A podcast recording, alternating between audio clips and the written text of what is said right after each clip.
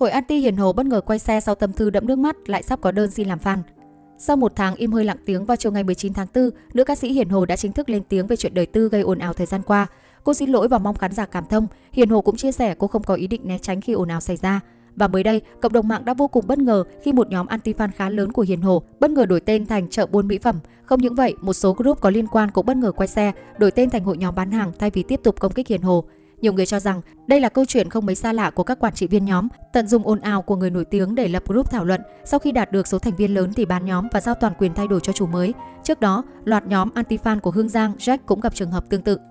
Mặc dù Hiền Hồ đã có động thái lên tiếng xin lỗi khán giả về những ồn ào vừa qua, nhưng dường như thái độ của cộng đồng mạng dành cho Hiền Hồ vẫn chưa mấy thiện cảm.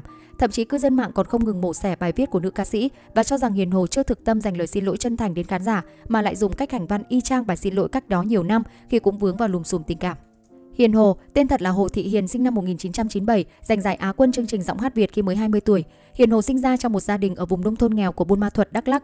Cô là con thứ 5 trong số 6 anh chị em. Bố cô mất sớm, từ khi Hiền Hồ mới 5 tuổi, một mình mẹ cô nuôi nấng các con. Theo đuổi dòng nhạc ballad, Hiền Hồ sở hữu nhiều ca khúc gây hiệu ứng tốt trong thời gian qua, như rồi người thương cũng hóa người dưng, em ngày xưa khác rồi, cưới nhau đi. Hồi cuối tháng 3, Hiền Hồ là cái tên lọt vào tâm điểm chú ý của công chúng và truyền thông vì tin đồn tình cảm. Mạng xã hội lan truyền chóng mặt, nhiều hình ảnh khá thân thiết doanh nhân Hồ Nhân chụp với ca sĩ Hiền Hồ.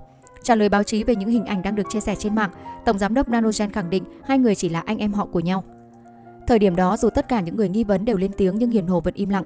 Nhiều tờ báo cố gắng liên hệ với Hiền Hồ và ekip của cô nhưng không được hồi đáp. Cô khóa gần như tất cả các nền tảng mạng xã hội. Đến chiều ngày 19 tháng 4, Hiền Hồ bất ngờ mở khóa tài khoản Facebook cá nhân của mình và chính thức lên tiếng về câu chuyện riêng tư của mình. Trong bài đăng mới nhất, Hiền Hồ đứng ra nhận lỗi. Cô cho biết thất vọng với chính bản thân mình vì những chuyện xảy ra. Không chỉ xin lỗi khán giả, Hiền Hồ xin lỗi tất cả những người đã vô tình bị cuốn vào câu chuyện này.